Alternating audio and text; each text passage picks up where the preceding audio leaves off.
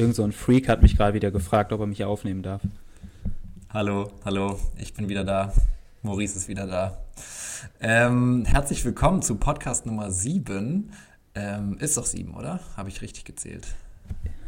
Genau, ja, wir sind bei der sieben angekommen. Herzlich willkommen nochmal wieder zu Buchclub dreitausend. Heute mit einer unfassbar technisch guten Ausstattung. Wir haben uns professionalisiert.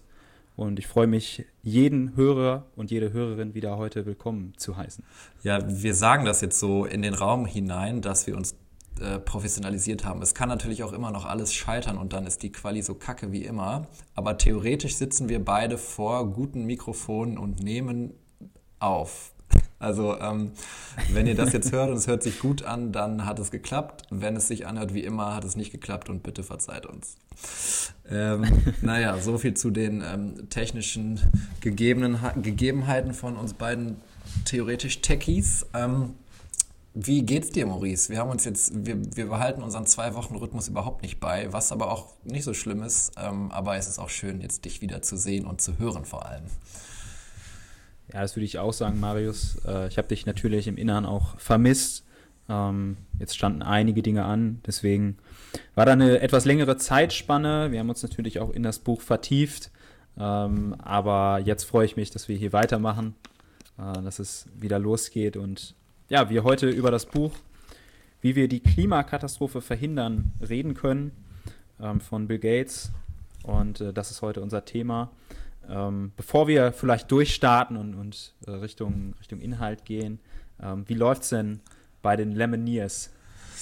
Ähm, bei den Lemoneers läuft's ganz gut. Ähm, ich habe das Gefühl, oder wir wachsen im Moment gerade ganz gut, ähm, was tatsächlich sehr, sehr sichtbar war, weil wir letzte Woche unser äh, großes Lemon Markets Sommerfest hatten, wo wir mal alle Ähm, ja, die bei uns dabei sind oder auch uns nahestehen, uns schon mal geholfen haben oder ähm, im Moment helfen oder helfen werden, eingeladen haben. Und das war dann schon eine nette Runde von, ich glaube, so fünfundzwanzig Leuten. Und das ist, war einfach sehr, sehr cool zu sehen, vor allem vor dem Hintergrund, dass wir vor einem Jahr irgendwie zu dritt oder viert waren. Und ähm, genau, jetzt, äh, ja, deswegen ähm, und dadurch fügen sich die Prozesse jetzt auch intern so ein bisschen besser. Also ich habe das Gefühl, die Verantwortungsbereiche sind jetzt so ein bisschen klarer und alles ist so ein bisschen eingespielter beim Kernteam.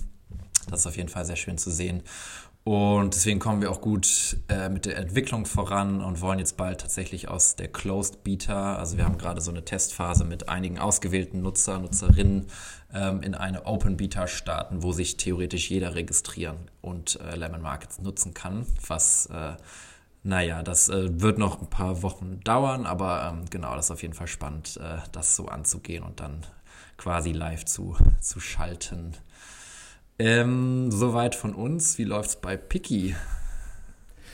Ja, äh, du hast gerade davon gesprochen, irgendwie am Anfang noch drei, vier Leute gewesen und dann das Team immer erweitert. Äh, auch bei uns steht das Thema jetzt bei uns an. Ähm, coole Developer äh, sind immer rar gesät und äh, wir haben uns auch der, der Suche mittlerweile angenommen äh, und stehen natürlich jetzt auch nicht mehr ganz so weit vor unserem Launch. Ähm, Aktuell ist es auch noch so, dass wir die Leute auch noch zulassen. Also es ist auch noch eine Closed Beta, das werden wir dann auch bald noch öffnen, ähm, sodass man einfach einfacher in die App kommen kann direkt und äh, bei uns alles ausprobieren kann. Und es ist sehr, sehr spannend, jetzt nochmal die, den Feinschliff bei dem Produkt anzupassen, sodass wir dann äh, in den Modus kommen, wo wir die, die mit der App auch rausgehen können und es dann richtig losgeht. Ähm, also wahrscheinlich könnte man sagen, bei Podcast elf oder zwölf, wenn wir jetzt mal ein bisschen Gas geben und eine Regelmäßigkeit mit hereinbringen, dann äh, wird die App schon öffentlich zur Verfügung stehen für die, für die meisten Leute, wenn ihr denn aus der Nähe von Münster kommt. Das hört sich sehr gut an. Naja, Podcast Nummer elf beim bisherigen Tempo wäre dann Ende zweiundzwanzig. Aber ähm, wir geben, wir geben wir uns, lassen uns Zeit. Wir lassen uns Zeit. Okay, ja, ich bin weiterhin fleißiger Testnutzer. Ich bin sehr gespannt, was, was ihr da auf die Beine stellt. Und ähm, genau, wir telefonieren ja auch regelmäßig, was, was so Picky-Updates angeht ähm, und versuchen dann immer in den Folgen so ein bisschen komprimiert zu erzählen, ähm, genau, was, was so los ist und was, was vor allem auch ansteht. Ähm, soweit zu unseren langweiligen Leben. Kommen wir zum deutlich relevanteren Thema, nämlich äh, dem Buch, das wir heute besprechen. Und ich hatte am Ende der letzten Folge gesagt, dass ich mich mental vielleicht oder intellektuell vielleicht gar nicht bereit fühle, dieses Buch zu besprechen, weil es um so ein großes Thema geht wie die Klimakrise und wie wir die vor allem ähm, vermeiden können oder retten können. Ähm, genau, bei unserem lieben Freund Bill Gates. Ähm, Ja, erzähl du so ein bisschen. Vielleicht kannst du so einen kleinen Einblick geben, wie das Buch aufgebaut ist. Ähm, zum Autor muss man, glaube ich, nicht viel erzählen, aber vielleicht hast du da auch ein bisschen was rausgesucht und ich äh, schaue dann, wo ich ergänzen kann. Ja, ich glaube, da, da gibt es nicht so viel besondere Infos. Ähm, der Typ hat mit Microsoft zu tun. Äh, das werden die meisten von euch wissen. Ähm, und äh, ja, ähm, er hat äh, sich nach und nach immer mehr auch größeren Themen der Menschheit gewidmet. Hat dann die äh, Bill and Melinda Gates Foundation gegründet. Ähm, mit, dieser, mit dem Unternehmen versucht er dann in der Welt verschiedene Dinge zu bewegen, widmet sich den Themen äh, Impfung und Klimawandel, hat auch sehr viele Investments getätigt in diesen Bereichen und sich generell über die Jahre immer mehr äh, mit gesellschaftlichen Themen beschäftigt, die an Relevanz gewonnen haben. Und mit diesem Buch hat er sich dann nochmal darauf fokussiert, eine Message zu senden an, an alle Leute darüber, was denn jetzt die Klimakrise genau ausmacht, was Inhalte davon sind. Und das Buch hilft einem, ein sehr gutes Grundverständnis zu bekommen, würde ich sagen, über die verschiedenen Bereiche, was überhaupt der Effekt ist, was wir schaffen müssen, um den, den Klimawandel, der auch schon in, in Gang gesetzt worden ist, ein wenig zu bremsen bzw. aufzuhalten und dessen Folgen zu minimieren. Aus seiner Sicht wird das dort erläutert und er geht nach und nach verschiedene Themen an. Zu Beginn wird einmal erklärt, inwiefern er es versteht, warum der Klimawandel existiert, was für ihn die Ursachen sind, woher wir kommen, und dann geht er nach und nach auf die einzelnen Bereiche ein, die wichtig sind, wenn man sich mit diesem Thema beschäftigt, nämlich welche Bereiche sorgen überhaupt dafür, dass gewisse Emissionen auftreten bei uns, ordnet die ein und zeigt gleichermaßen dann auf, was man in Zukunft machen könnte, um in diesen einzelnen Teilen die Emissionen zu reduzieren. Das fängt an äh, mit dem Bereich Elektronik, geht über zu dem Bereich, ähm, zu dem Bereich Industrieproduktion, Landwirtschaft, Transport und Verkehr, Kühlen und Heizen. Und dort gibt er einen sehr generellen guten Überblick über den Status Quo und ja, was zu tun ist, mit einer abschließenden Anleitung dafür, was man denn als Einzelperson noch ganz gut kann, und ähm, schließt damit das Buch.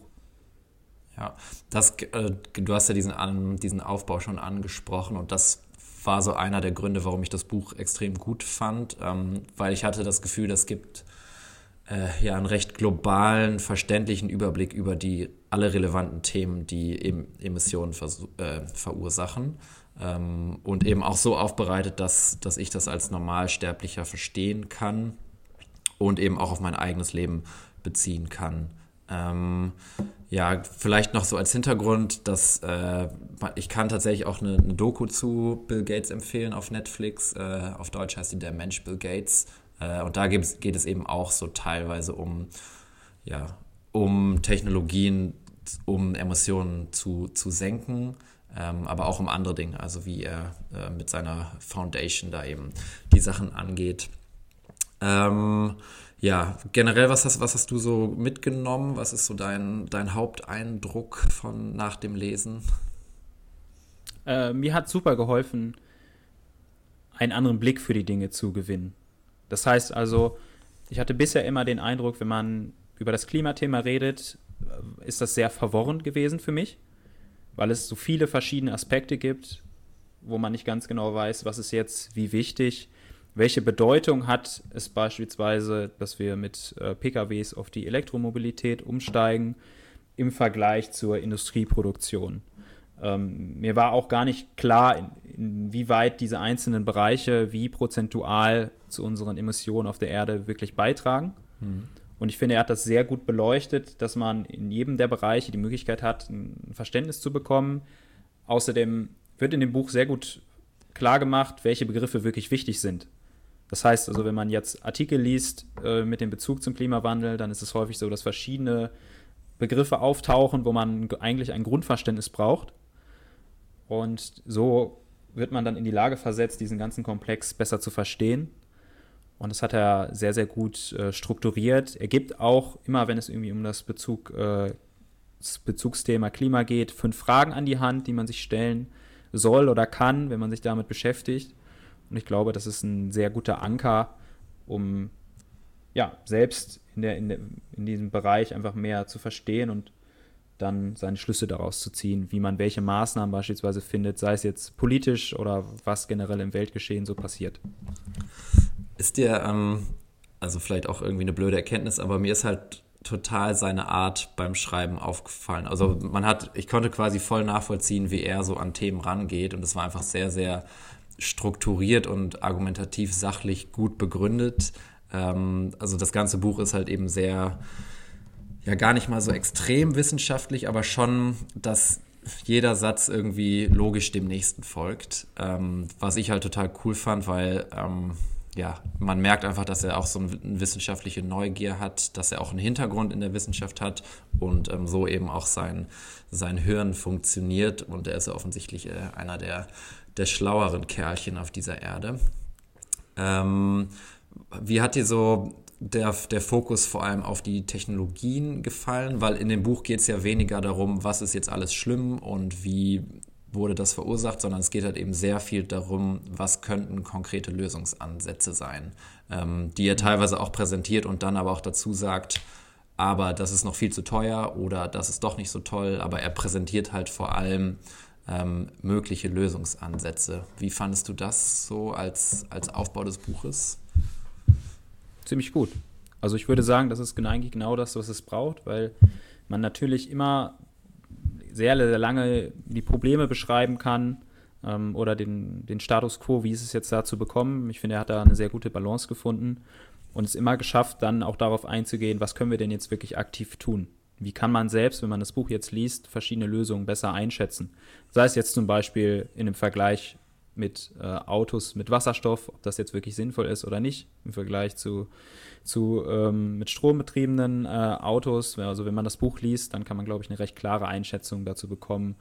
Begründet auch, ähm, welche Antriebe zum Beispiel in welchen Bereichen sinnvoll sind. Und das zieht sich durch das ganze Buch durch. Und ich glaube, das ist auch genau das, was man braucht von außen, um einen besseren Sinn dafür zu bekommen, was wirklich wichtig ist, dass man die aktuellen Lösungen kennt und selber immer ein bisschen sich Gedanken dazu machen kann.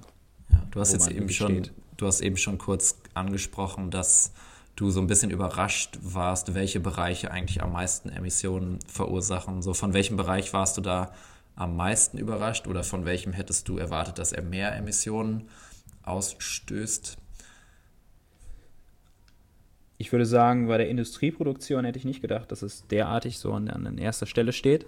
Mhm. Ähm, da habe ich nicht mit gerechnet. Für mich gibt es Themen, die persönlich deutlich medienwirksamer sind. Also um mal irgendwie erste Stelle zu benennen, äh, es liegt bei einunddreißig Prozent der, der Emissionen ähm, bei der Industrieproduktion. Und dann haben wir die Bereiche Transport und Verkehr, liegt bei sechzehn Prozent und Landwirtschaft bei neunzehn Prozent. Für mich präsenter, deutlich präsenter im Kopf ist äh, Transport und Verkehr ja. als Industrieproduktion. Was vielleicht auch dann so direkt auch die, die, das Problem ganz gut darstellt, weil es ja schon auch immer dargestellt wird, als ähm, wir als Privatpersonen sind extrem verantwortlich dafür, die Emissionen runterzuschrauben, aber gar nicht mal so sehr, ähm, ja, die Industrie ist eigentlich auch die, die da vorangehen muss und die dann die wirklichen Änderungen bewegen können muss. Ähm, Was, ja, das war auch so das, was ich, oder einer der großen Punkte, die, die ich eben mitgenommen habe. Ähm, mhm. Was uns jetzt von keiner Verantwortung freispricht, natürlich nicht. Kommen wir wahrscheinlich auch noch zu später, was wir da so tun können als Privatpersonen. Aber das ja. ähm, rückt es eben so ein bisschen in die richtige Perspektive, meiner Meinung nach.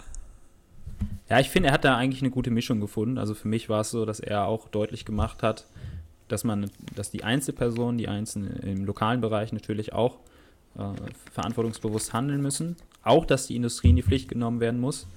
Was mir aber gut gefallen hat, ist, dass er auch aufgezeichnet hat, welche Verantwortung die Politik eigentlich trägt, um dieses Rahmenwerk aufzubauen. Mhm. Das heißt also, dass, dass man beispielsweise als Bürger die Politik so beeinflussen sollte, so gut es geht, wie man kann, nach bestem Wissen und Gewissen, und die Politik dann den richtigen Rahmen setzen muss, auch mutige Entscheidungen treffen muss, um dann der Industrie auch gewisse Dinge einfach zu ermöglichen. Und das fand ich eigentlich sehr spannend und treffend beschrieben. Ja, also man, ich, man hat schon irgendwie das Gefühl, dass er die Problematik verstanden hat und eben auch die verschiedenen Stakeholder verstanden hat. Und ja, allein, dass er ja. irgendwie die Politik oder die Maßnahmen, die da mit der Politik eingeleitet werden können, so realistisch einschätzen kann oder beschreibt, ähm, spricht eben auch dafür, dass er eine Person ist, die die Dinge in Gänze versteht, ähm, und die, an ja, die man sich könnte sein, also an die man sich vielleicht halten sollte und nicht, äh, weiß ich nicht, irgendwelche Impfstoffchips nachsagen sollte. Naja, ähm, ja. anderes Thema. Ähm, ich würde ganz gerne über das Green Premium Konzept sprechen. Ähm, das ist so ein Konzept, das sich durch das ganze Buch eigentlich zieht und was ich vorher nicht kannte, ähm, was aber sehr, sehr spannend zu beobachten war. Ich, ich nehme an, das ist auch, nicht, auch an dir nicht vorbeigegangen, das Konzept. Ja, äh, erläutere es nochmal kurz in ein, zwei Sätzen. Hey, gerne. Ähm, und zwar ähm, ist das Green Premium ein Konzept, das ähm, im Prinzip beschreibt, dass die Differenz zwischen einer gängigen Methode, etwas zu tun oder zu nutzen, und ähm, dem Zero-Carbon oder der Zero-Carbon-grünen Alternative. Ähm, das heißt, ja. da gibt es äh, einen Abschnitt, da f- führt Gates eben so ein, ja, ein Beispiel ein, da spricht er von ja. eine Gallon, also eine Gallon sind irgendwie so drei Komma sieben Liter ungefähr. Ähm, Flugzeugtreibstoff ja. kosten im, im Durchschnitt irgendwie so zwei Komma zwanzig Dollar. Ähm, ja, und ja, okay. Die Bio-Alternative ähm, kostet ja. eben, liegt bei so fünf Dollar irgendwas.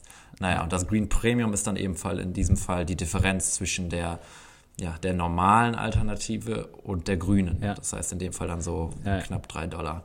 Ähm, und das heißt, ja. das ist halt ein total cooler Indikator, um in verschiedenen ja. Bereichen zu verstehen, ähm, was würde es eigentlich ja. brauchen oder wie viel würde es kosten, ähm, mhm. da auf Zero Carbon umzusteigen.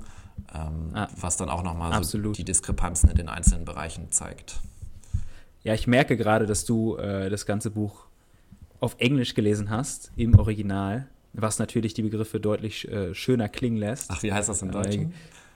Äh, Ökozuschlag. Oh. Von daher, ähm, also ja, der Begriff, den, der ist auch öfters im Buch aufgetaucht. Äh, ich habe mir das wohl zurate gezogen, und ich muss auch sagen, dass äh, Green Premium an der Stelle äh, ist deutlich einfacher macht, irgendwie mal so gewisse Zusammenhänge zu verstehen, wo man denn eigentlich hin will. Also was, was letztlich das Ziel sein muss, weil er aus meiner Sicht die richtige Auffassung vertritt, dass Folgendes wichtig ist bei den ganzen Umstellungen, die wir machen. Und zwar, dass wir in einen Status quo kommen, in der die ökologische Alternative so brauchbar ist, dass sie andere Lösungen, die aktuell eben nicht ökologisch sind, für den Verbraucher gut ersetzen können. Mhm. Dass es einfach mindestens genauso angenehm ist, darauf umzusteigen. Ja, und da ich, ich dann dachte ich auch direkt, weil das Argument von diesen Opferparteien, die immer sagen, Klimaschutz ist was für Reiche, ähm, könnte ja genau in die Richtung gehen, dass sie sagen, die grüne Alternative kostet mich das Doppelte. Ähm, was aber ja eigentlich auch nicht zu Ende gedacht ist, weil in dem Moment, in dem Firmen dann eben den, die Nachfrage erkennen und da wirklich auch Geld in die Produ- Produktion stecken, wird natürlich auch das Endprodukt günstiger. Das heißt, in dem Moment mhm. ist es eben nicht nur was für Reiche. Ähm, genau, das möchte ich an dieser Stelle nochmal sagen. Ja, ist anerkannt und abgenickt. Ähm, ich glaube, es ist einfach ganz, ganz wichtig auch, dass wir es generell irgendwie äh, so wahrnehmen, also auch Investoren oder Firmen, die jetzt in diesem Bereich starten, das ist halt genau der richtige Weg, dass man da auch das Risiko eingeht. Weil er ja auch sehr gut beschreibt in dem Buch, äh, was eigentlich der Hebel ist, wenn das Ganze funktioniert. Mhm. Also das heißt, äh, wenn wir gewisse Schlüsseltechnologien entwickeln, die dann am Ende un- uns helfen, äh, die dieses das große Ziel anzugehen, äh, dann ist, wird sich der Invest auch lohnen und dann werden Dinge auch billiger. Das ist genauso, ähm, wo er darüber spricht, ähm, über In-vitro-Fleisch oder andere Lösungen, Ähm, die potenziell als, als Fleischersatz äh, dienen können, ähm, dann zeigt sich einfach dieser, dieser gewisse Weitblick, dass man auch nicht nur kurzfristig denken darf und dass es dann vielleicht so wirkt, als wäre es jetzt da zum Beispiel irgendwie das, das Edelfleisch, sondern äh, das ist ein ganz normaler Weg, dass das dann von, von eher teureren Ladenketten dann irgendwann für, für den Otto-Normalverbraucher auch, auch äh, ja, zu haben sein wird. Und da müssen wir einfach, glaube ich, in allen Bereichen die richtigen Grundparameter setzen. Aus der Politik, aus der Industrie und als, als Konsumenten. Ja, voll. Was er auch viel verdeutlicht oder an vielen Stellen verdeutlicht, ist ähm, der Einfluss des Klimawandels auf die ärmeren Länder, ähm, mhm. was ja auch gegeben der Natur der Bill and Melinda Gates Foundation absolut Sinn macht. Ähm, aber das mhm. ist, glaube ich, auch ein Punkt, den man nochmal hier herausstellen sollte, um das in, in die bessere Perspektive zu rücken, weil ähm, ja, der Effekt, sei, sei es jetzt irgendwie in, im westlichen Europa oder auch in Nordamerika, ist verträglich, sage ich mal, wenn man so, du machst halt irgendwie dann die Klimaanlage ein bisschen höher, blöd gesagt, ähm, aber ein Grad, zwei Grad mehr in, in, in ärmeren Ländern und vor allem heißeren Ländern ist natürlich extremst dramatisch, weil dann ähm, ja, Dürre zu weniger Ertrag bei der Ernte und dann gleichzeitig zu so und so viel mehr Toten führt. Ähm, ja. Also all diese Effekte, wo, wo auch von vielen Parteien in Deutschland zumindest gesagt wird, es ist doch eigentlich gar nicht so ein Ding, wir können doch schon mit den Umständen umgehen, ist halt absolut gar nicht so. Ähm, und da, ja. das hat er auch irgendwie, das finde ich gut, dass das auch ein Fokus des Buches ist, also da so ein bisschen die globale Sichtweise zu, zu sehen. Ja, und er beleuchtet ja auch, dass es sich dabei nicht um zwei Grad handelt, die überall dieses Ausmaß haben, sondern dass es sich um den Durchschnittswert handelt. Ja. Und wir dann auch einfach Regionen haben, in der es viel, viel höher sein wird mit dem Temperaturanstieg.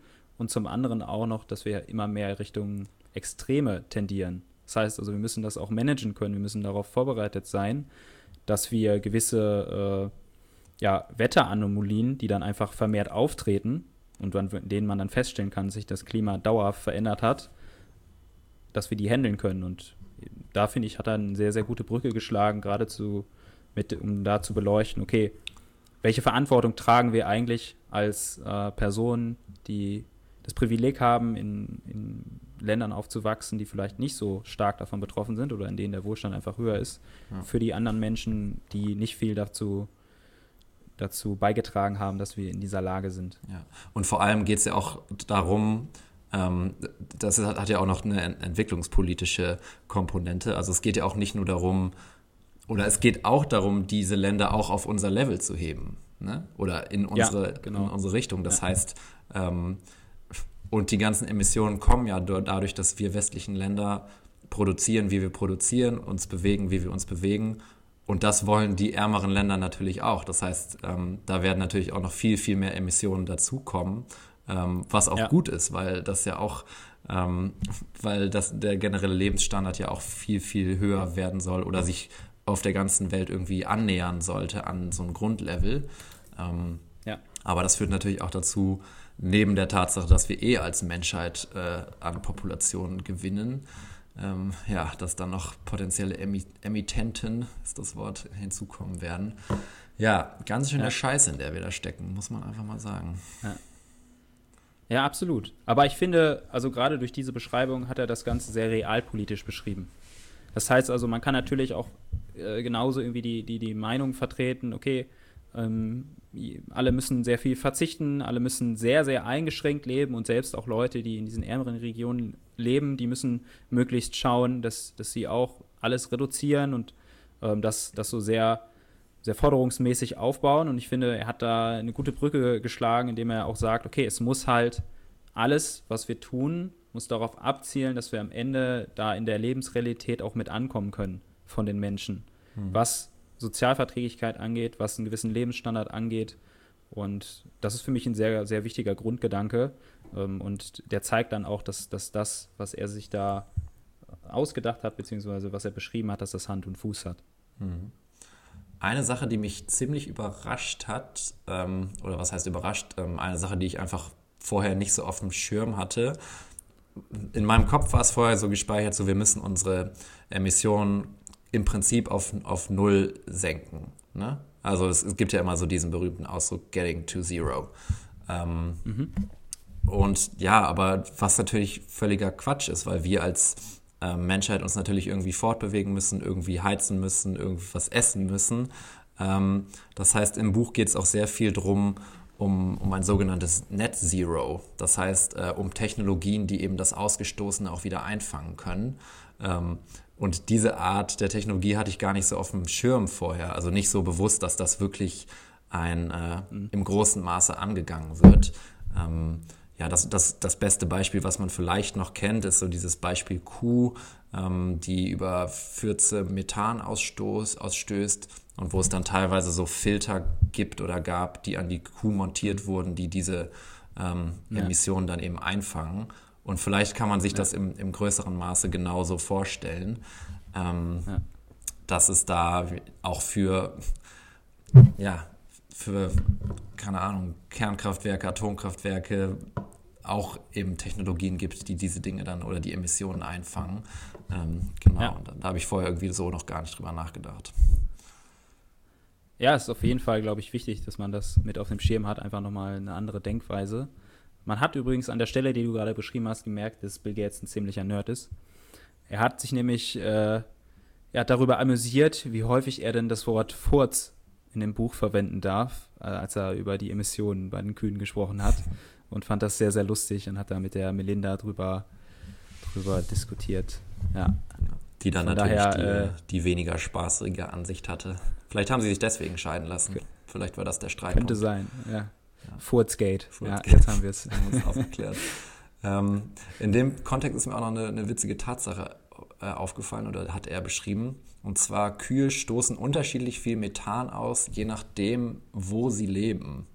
Also er hat ja, ja, Kühe ja. In, in Afrika und Südamerika stoßen deutlich mehr aus als Kühe in, äh, in Europa.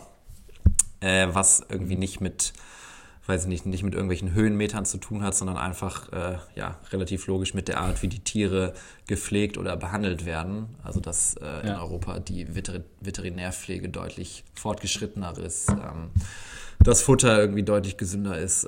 Das heißt, das wäre ja. sicherlich eine Möglichkeit, ja, das auch bei den afrikanischen und südamerikanischen Kühen in eine gesündere Richtung zu lenken. Ja, das stimmt. Auf alle Fälle äh, ist das, ist das auch eine spannende Betrachtung gewesen.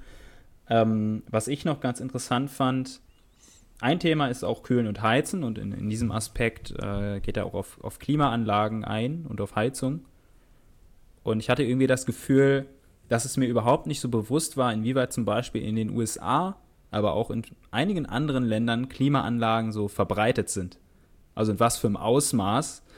Äh, gefühlt kenne ich äh, in Deutschland nicht so viele Leute, die in ihrem Privathaushalt, in der Wohnung oder im eigenen Haus eine, eine Klimaanlage haben. Ja, äh, ja das ist da extrem verbreitet. Ich war jetzt irgendwie mit der Arbeit oder mit meinem Lehrstuhl zweimal in den U S A zwanzig neunzehn, und jedes Gebäude ist klimatisiert, ähm, was ich verrückt finde, ähm, weil es waren jetzt auch Ja, okay, ich war in New Orleans im Mai. Das wird schon über den Sommer hin sehr, sehr heiß. Ähm, das macht dann schon Sinn. Also wenn es um Komfort geht, macht es Sinn. Aber klar, das ist da einfach viel, viel etablierter in den Köpfen, dass das eine, eine Alternative ist, um den Komfort zu erhöhen. Was in Deutschland ja mhm. zum einen noch nicht unbedingt nötig ist, jedenfalls die meisten Wochen im Jahr, aber zum anderen vielleicht auch ein weniger krasses Bewusstsein für vorhanden ist. Hoffentlich. Hast du noch einen Fact? Ich habe ich hab noch einen sonst, äh, den ich auch sehr interessant fand. Äh, ich habe noch einen, aber mach du erstmal. Ja, äh, zwanzig Prozent der Lebensmittel werden in, in der E U, Asien-Bereich, Subsahara, Afrika weggeworfen. Ich glaube, U S A war sogar Richtung vierzig Prozent. Und dass das dann nochmal für drei Komma drei Milliarden Tonnen C O zwei jährlich äh, gesorgt hat und dann alles verrottet, das fand ich auch ziemlich, ziemlich krass. Da müssen alle Too Good To Go verwenden, und dann ist das doch gelöst. Ja, das, das, das wäre vielleicht eine Maßnahme. Ist auf jeden Fall irgendwie ein Bereich, wo ich gedacht habe, okay, da geht es irgendwie einfach nur um, um so ein bisschen auch Bewusstsein zu schaffen, mhm. dauerhaft bei allen. Ähm, vielleicht auch einfach ein Riesenhebel. Also ich glaube, je öfter man halt irgendwie mit, mit sowas konfrontiert wird, desto, desto mehr kriegt man da ein Gefühl für und ändert vielleicht auch seine Gewohnheiten. Äh, war für mich nochmal sehr schockierend, einfach die, die Zahl dann da zu lesen. Ja, generell hat so teilweise hat einen das Buch schon echt depressiv gemacht, ne? Also, dass du so merkst, es gibt, hey, in jedem Bereich ist irgendwie das meiste schlecht. Und es gibt so viele, ja. es, es gibt so viele Handelspunkte, die man angehen muss, sowohl privat als auch in der Industriegesellschaft, ja. dass du irgendwie dann auch so denkst, ja. wie sollen wir das schaffen? So, wie soll das ja. irgendwie gehen? Aber gleichzeitig darf man natürlich auch nicht den Mut verlieren und muss natürlich bei ja. sich selbst anfangen. Ähm, ja, ich hatte noch äh, eine interessante, einen interessanten Funfact, das war, dass ähm, wir können überhaupt nicht mal ansatzweise so viele Bäume pflanzen oder die Erde hat nicht genug Platz, nicht mal ansatzweise, ähm, um so viele Bäume zu pflanzen, um die Emissionen dann wieder auszugleichen. Ähm, ja. Und es gibt ja, mir scheint das fast schon, dass so in der Startup-Landschaft das inzwischen ein gängiger Ansatz ist, so dieses für jedes gekaufte Paar Schuhe pflanzen wir zwei Bäume und damit ist die Welt gerettet. Ähm, oder auch Ecosia, ja. die, die Suchmaschine, pflanzt ja Bäume. Ähm, ja. Was, und das betont er auch so, es, es ist ein guter Ansatz und es sollten mehr Bäume gepflanzt werden, natürlich an den richtigen Orten und nicht im Gegenzug irgendwas abholzen, was im Zweifel besser ist. Ähm, aber dass das eben nicht der, die Lösung für alles ist. Ähm, ja. ja. Schwierig. Valider Punkt. Ich glaube, dass es auch nach außen getragen einfach sowas kommt in den Köpfen der Leute natürlich an, dass man das Gefühl hat, okay, das hilft jetzt. Da hat er aber gut erklärt, warum das nicht das Nonplusultra ist und man sich vielleicht auch nochmal anders orientieren kann und irgendwie auf, auf andere Themen eingehen sollte. Ich fand es auch sehr gut, dass man immer wieder beleuchtet bekommen hat, wie denn wirklich die Technologien zusammenspielen. Mhm. Das heißt also, vielleicht hat er erst gesagt, okay, mit Wasserstoff haben wir eigentlich zum Beispiel ein Potenzial beim Antrieb, aber total aufwendige Herstellung und wird immer noch äh, so hergestellt, dass wir jetzt weiterhin C O zwei äh, ja, dabei emittieren und das hat er dann auf die verschiedensten Bereiche bezogen, auch auf Zement nochmal und, und, und. Und wenn man da wirklich mal diese Kernherstellungsprozesse versteht, dann kriegt man, glaube ich, ein, ein deutlich besseres Bild darüber, warum wir so ein Problem damit haben aktuell. Mit dem, mit dem Ausstoß und was wirklich da so schwierig daran ist, wenn man sich auch die aktuellen Möglichkeiten anguckt oder wenn er auch über synthetische Kraftstoffe spricht, ähm, Biokraftstoffe, dass man da wirklich mal differenzieren kann. Ich weiß nicht, ob bei dir das Bild vorher schon so klar war, vielleicht einfach mal die, die Frage so zurückgespielt. Ich hätte dir das nicht prozentual auseinandernehmen können, nee. Ich, ich, tatsächlich, ich kannte die meisten Kraftstoffe und auch Arten, Energien zu produzieren, aber ich war da natürlich nicht so quantitativ drin, dass ich da irgendwie eine gute Diskussion ja. hätte führen können. Ja. Ein kontroverses Thema. Äh, was hältst du denn von, von seiner Haltung in Bezug auf Atomkraft? Ähm, ja, ich war gespannt auf das Buch, weil ähm, ich die Netflix-Doku auch schon geguckt hatte, weiß ich nicht, vor einem Jahr oder so.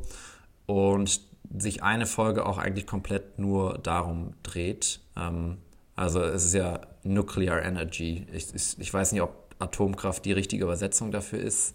Ähm, ich, also Kernenergie, darum geht es ja im Prinzip, ne? Ähm, und seine These ist eben, dass, oder er will davon wegkommen, dass das so negativ vorbelastet ist, was durch die Atombombe im Zweifel gekommen ist. Ähm, und sagt eben, das ist die umweltschonendste und auch ungefährlichste Methode, Energie zu produzieren.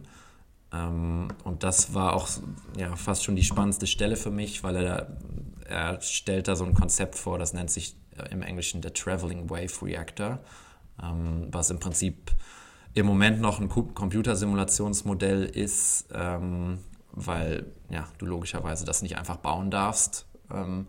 Und, aber seine These ist eben, dass Kernenergie, ich übersetze das jetzt einfach mal mit Kernenergie und hoffe, dass das richtig ist, für viel ja, ist die ich Lösung. Ich habe es gerade gegoogelt. Ja, okay. Für alles, vieles alles. Kernenergie, Atomenergie, Atomkraft, Kernkraft oder Nuklearenergie. Okay. Das ist ja aussuchen. Genau. Ähm, aber da sagt er eben, dass das für vieles die Lösung sein könnte. Jedenfalls was den Faktor, wie produzieren wir Energie angeht. Ähm, und oh, ich will jetzt auch natürlich keine falschen Dinge hier verbreiten, aber ich meine, dass die schon fast so ein ähm, oder dass die irgendwann vor anderthalb Jahren eine Erlaubnis bekommen hatten, das in China zu bauen oder so. Und dann hat sich mhm. aber Trump mit der chinesischen Regierung verworfen und dann wurde das gekappt. Irgendwie so, ich, sorry. Ich, ja, ich glaube auch. Ich, ich gucke es nochmal nach und äh, ihr könnt es ja auch nochmal alle nachgucken, aber ähm, genau, ja. also Kern, Kern, der, Kern der Sache ist, äh, ähm, dass das schon recht weit wäre oder ist, aber dass es natürlich noch ein bisschen an regulatorischen äh, Dingen scheitert. Ähm, und ja, ja also f- ja, ich, ich glaube dem Bill so ein bisschen und habe mich da auch noch ein bisschen eingelesen und könnte mir das gut vorstellen als, als Alternative, aber ähm, ja.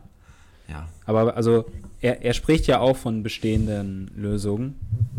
Also sagt er selbst auch irgendwie, dass er das für, für, die, für eine, eine Lösung hält, die an sich klimaverträglich ist mhm. und auch mit dem Ausmaß an Leuten, die beispielsweise deshalb sterben müssen oder davon negativ beeinflusst sind, beispielsweise wesentlich äh, geringeren Einfluss haben als irgendwie ähm, Kohle oder andere Maßnahmen, um Energie zu gewinnen. Mhm. Das heißt, also die, die, die Frage wäre jetzt, Äh, geht es nicht eigentlich tatsächlich, wenn man das aus der Klimasicht betrachtet, weg von Atomkraft, nein, danke, und eher zu, ja, es ist aktuell für uns mit den Lösungen, die wir haben, mit die, die sauberste Option, um, um entsprechend äh, Strom zu erzeugen und auch viele andere Emissionen zu vermeiden. Mhm.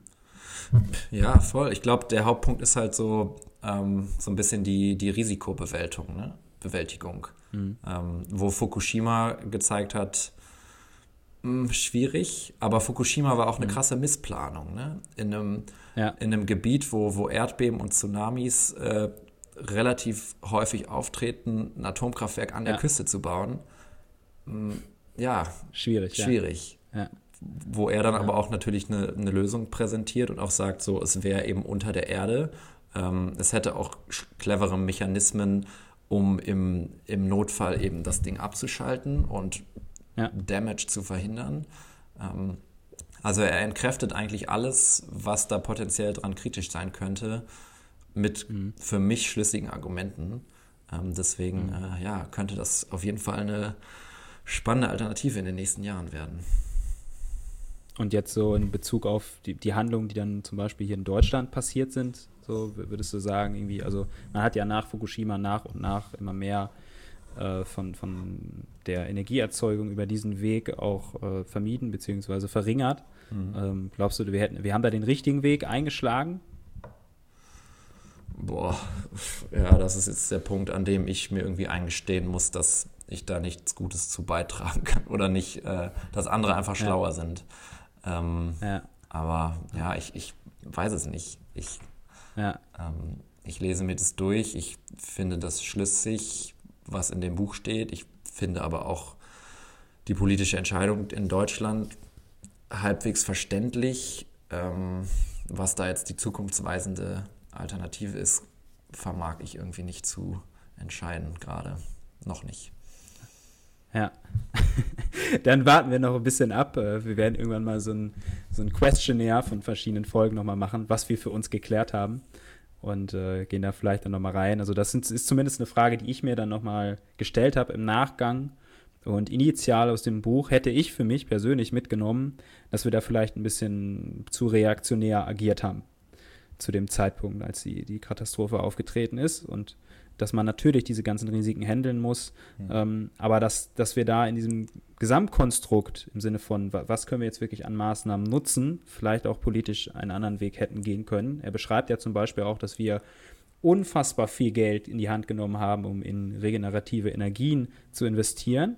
Und wir haben da dieses Problem, dass wir den Strom nicht speichern können und dass wir beispielsweise dafür sorgen, dass wir äh, in, in Wintermonaten gar nicht so viel Ertrag haben an Strom und dann aber im Sommer so viel Strom erzeugen innerhalb von Deutschland, dass wir Strom nach Polen verkaufen und äh, es dann äh, zu, zu Ärgernissen im polnischen Markt kommt, weil halt der, der Strom dann wieder äh, kostenseitig schwierig verteilt wird, was ich auch sehr, sehr spannend fand, einfach mal irgendwie da die, die Sicht äh, und was da so drumherum passiert. Ja. Aber auch zu, zu, zu dieser reaktionären Entscheidung, wie du es genannt hast, ähm, die war ja zu dem Zeitpunkt auch, weil es eben noch keine bessere Alternative oder keine sicherere Alternative gab. Um, und dieses mhm. Konzept, an dem dieses High-Quality-Team da jetzt forscht, das ist eben auch jetzt noch nicht ewig lang da. Ne? Um, mhm. Also dementsprechend war es vielleicht auch ja, keine schlechte Entscheidung.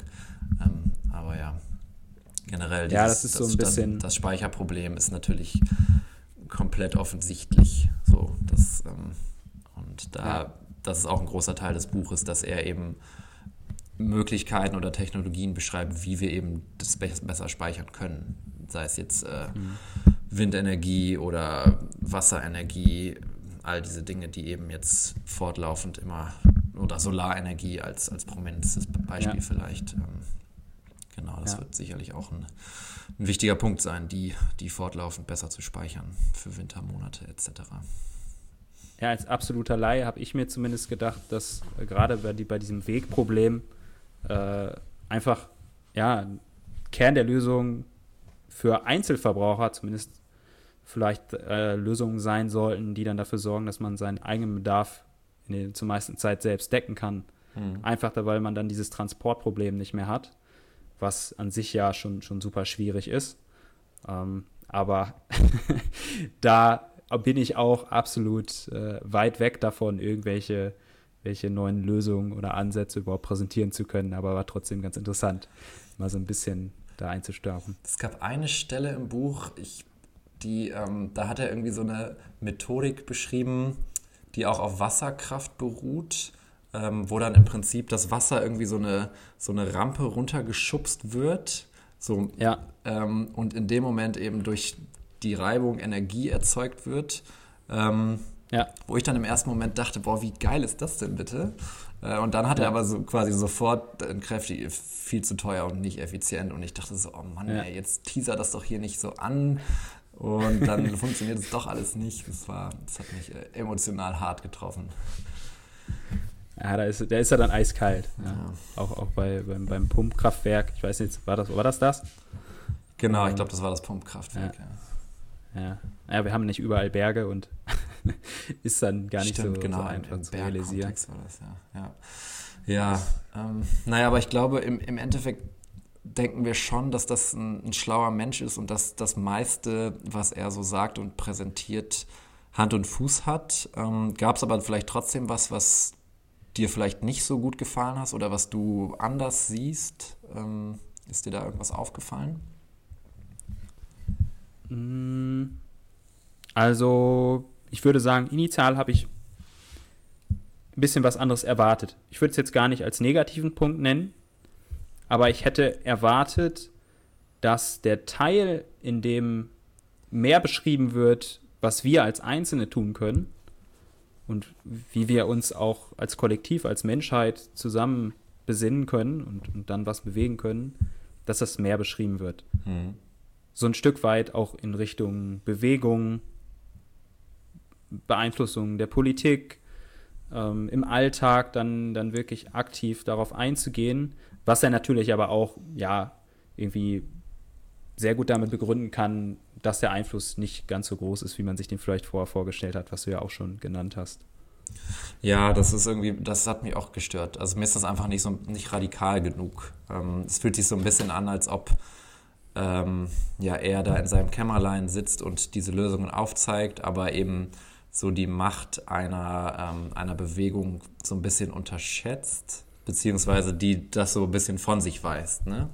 Weil, ich meine, er sagt ja im Abschnitt davor, glaube ich sogar, ähm, schreibt euren lokalen Politikern, macht das Thema präsent. Ähm, und man muss auch sagen, wäre Fridays for Future nicht gewesen, wäre das jetzt nicht so präsent in den Parteiprogrammen außerhalb der Parteien, die nicht die Grünen sind.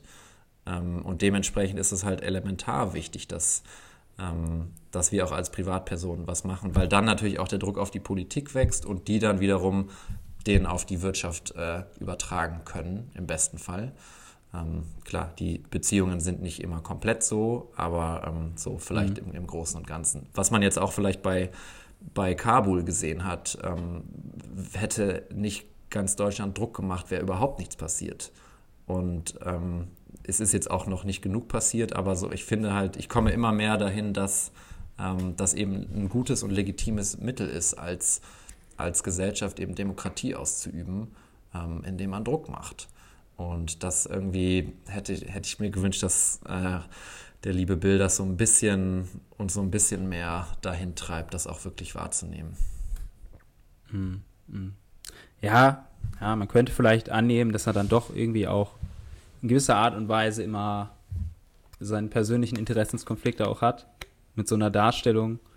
Ähm, ich weiß auch nicht, also am Ende denkt er vielleicht auch sehr, sehr weit auch schon in Richtung Politik und was bedeutet das für Unternehmen und einfach ist in dieser Welt so groß geworden und hat halt auch einfach gemerkt, dass er mit den Unternehmen, die er bisher so angepackt hat, sehr, sehr viel Impact hatte und sieht deswegen daran in diesem Lösungsweg eher den, den Ansatz, um, um Dinge zu verbreiten. Ähm, aber ja, da irgendwie den, den, das, den, den Movement-Aspekt so kurz kommen zu lassen, mhm. äh, das ist eigentlich ein bisschen, bisschen schade, aber vollkommen legitim, wäre vielleicht einfach Stoff für eine andere Art von Buch, wo man genau da nochmal drauf eingeht, was, was da eigentlich noch für Chancen drin liegen. Ja. Und es gibt ja auch diese anderen Arten von Büchern. Ne? Also ich habe zum Beispiel vom Ende der Klimakrise von Luisa Neubauer gelesen, was mir als Buch irgendwie nicht so gut gefallen hat, aber da geht es halt total viel um diesen Movement-Aspekt, wie du ihn genannt hast, und was wir tun müssen, um, um Druck auszuüben, wie sich so Bewegungen aufstellen können. Und in dem Buch geht es eben weniger um, was sind technologische Ansätze, was mich zu dem Zeitpunkt damals auch gestört hat. Also wahrscheinlich muss man einfach mehrere Bücher lesen, um für sich so ein Gesamtbild zu entwickeln, was ja auch eigentlich fast nur logisch ist. Und, Natürlich, der, und ja. Bill hat irgendwie, ach, der, der mag mir auch Fleisch einfach zu, zu gerne. Das ist irgendwie... Dann, dann sagt er so, probiert doch auch mal bei Zeiten äh, einen Plant-Based Burger. Wo ich so denke, ja, lass es doch einfach komplett weg. Dann, ich glaube, der isst halt irgendwie fünfmal die Woche Fleisch und dann in den anderen zwei Tagen isst der eine Fleischalternative. Ähm, und es spricht dann von irgendeinem Kulturgut in, in anderen Ländern. Ja, okay, I get it. Aber... Ähm, ja, weiß ich nicht, das, äh, dieser ganze Ernährungsaspekt hat mich so ein bisschen aufgeregt, da ist er so, ja, meine, meiner Meinung nach noch so ein bisschen zu, zu sehr Fleischlieber, Fleischliebhaber. Ja. Gut, da, da darf ich mich nicht von mit ausnehmen, äh, ich kann, ich muss den ganzen Hate auch aufnehmen, ähm, müsste, müsste da definitiv äh, mehr tun bei mir, mehr ändern, ähm, aber ja, das ist einfach so ein, so ein So ein Aspekt, bei mir persönlich jetzt, wo ich sagen würde, das ist einfach eine Sache der, der Gewohnheit und Einstellung, wie viel Effort man dann da auch reinbringt. Und er hat es noch aus so einer sehr bequemen Perspektive beschrieben, in der ich mich aber auch sehen würde. Also tatsächlich ähm, glaube ich, es gibt viele Menschen, die das früher verstehen oder auch in ihrem Leben umsetzen und, und das ist auch sehr gut. Ähm, ich hoffe aber, dass, dass zumindest das, was er beschrieben hat, dieser Umstieg, der, der so nennen wir den, nehmen wir den Englisch, also dass es so sehr flüssig ist, dass man es gar nicht so merkt, dass das immer mehr an Lösungen mit ankommt. Weil ich glaube, nur so nimmst du wirklich alle Leute mit. Ich glaube nämlich, nicht jeder hat wirklich die Möglichkeit ähm, oder auch die Denkweise oder die, die, die, die, äh, die Kapazität äh, da, darin, seine Gewohnheit zu ändern, als dass das am Ende klappt. Das ist, glaube ich, die Schwierigkeit in, in diesem, diesem Thema. Ja, und ich, es ist ja auch, also er hat ja auch sorry für meinen kleinen Rant eben, aber ähm, ich meine, er hat ja auch recht, das ist halt einfach in vielen Kulturen noch Kulturgut, das heißt jetzt irgendwie in Europa, in, in, die französische Küche ist ja sehr fleisch- oder beziehungsweise fischlastig, äh, in Südamerika ja. sowieso, ähm, ja. genau, aber wenn du jetzt sagst, du, du isst auch gerne Fleisch, ähm, es gibt ja so zwei Richtungen als Alternativen, einmal plant-based, also da ist Beyond Meat so das, das Das beste Beispiel einer Firma, die auf Pflanzenbasis Fleischalternativen entwickelt, die aber sehr, sehr gleich oder ähnlich schmecken. Und mhm. in den letzten Jahren das aufgekommene Lab-Grown Meat, also ähm, im Labor gezüchtetes Fleisch aus tierischen Zellen. Ähm, hast du da irgendwie eine Präferenz, was, was du eher dann für dich adaptieren würdest? Oder geht es dir da eigentlich nur um den Geschmack? Mir geht es nur um den Geschmack, würde ich sagen. Okay. Also wenn, wenn du mir jetzt äh, auf der einen Seite äh, mit dem einen Verfahren einen Steak gibst und dann mit dem anderen und Fleisch, was, was jetzt nach herkömmlicher Art und Weise produziert worden ist, wenn es da für mich den, den Geschmack hat, dann ist das vollkommen fein, da habe ich überhaupt kein Problem mit. Okay. Wir haben da tatsächlich im Büro mal drüber diskutiert. Wir haben äh, einen Veganer bei uns ähm, und der hat dann gesagt, dass er Lab-Grown Meat fast dann schon essen würde.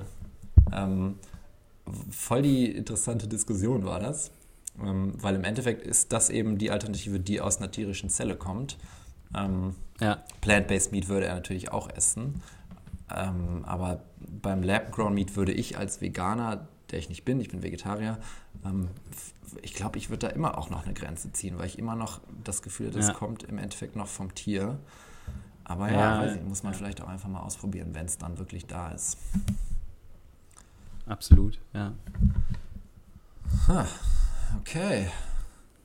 Da haben wir aber einiges abgeräumt. Viele Fakten für unsere fleißigen Podcast-Fans.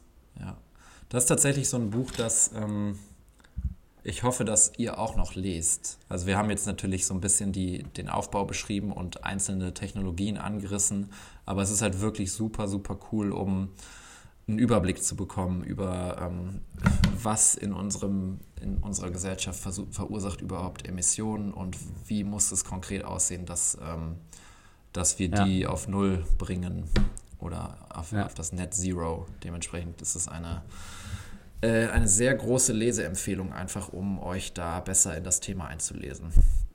Ähm, ja. Und auch und ein guter auf jeden Start. Fall, äh, ja, sorry. Ich wollte nur sagen, auf jeden Fall äh, Benzinvorrat anlegen, solange es noch so billig ist. Es wird da sehr gut aufgezeigt, wie viel Energie denn da rauszuholen ist. Ja. Äh, also nee, ihr werdet da einige interessante Vergleiche finden. Ähm, und das ist, glaube ich, auch einfach mal, um sowas in Relation zu stellen, äh, ziemlich interessant. Ja. Was alles denn wesentlich teurer ist als dieser Kraftstoff. Und wenn, dann kann man sich auch recht einfach vorstellen, warum da der Ökozuschlag so so groß ausfällt. Ja. Also auch echt ein guter Startpunkt, wenn ihr noch nicht so in der, also oder wenn ihr noch gar nicht in der Thematik drin seid. Ähm, einfach weil es so ein sehr globaler, genereller Überblick ist, der ähm, von dem aus man dann tiefer eintauchen kann in die Bereiche, die einen besonders interessieren. Ähm, ja, ich glaube, wir können jetzt auch fast schon sagen, wir haben's. Ja, also wir müssen noch äh, unser Outro-Mautro machen. Ach ja, mit Hint auf den nächsten Titel. Ja, Marius? ähm, genau, was machen wir als nächstes? Und zwar ähm, würden wir als nächstes das Buch Nervous Conditions besprechen, ähm, auf Empfehlung einer Kollegin von mir, die dann auch äh, als Gästin zu Gast sein wird. Ähm, Fiona heißt die Gute. Sie ist schon sehr gespannt. Ähm, sie wollte es eigentlich schon deutlich früher machen, aber wir, wir Eumel haben wieder zu lange gebraucht für die Folge. Aber ich habe eben schon reingelesen. Ich glaube, das könnte spannend werden. Und dann machen wir das whenever, weiß ich nicht, in zwei, in drei, zwei Wochen. In zwei Wochen? Okay. okay. Ja. Klare Ansage hier von, von meinem Gegenüber. Ähm, genau. Dann ähm, bleibt mir an der Stelle nur zu sagen, danke fürs Zuhören. Ähm, es hat mir wieder gezeigt, dass mir das hier sehr viel Spaß macht. Und ähm, genau. Liebe Grüße von meiner Seite und das Schlusswort hat äh, Maurice. Green Premium.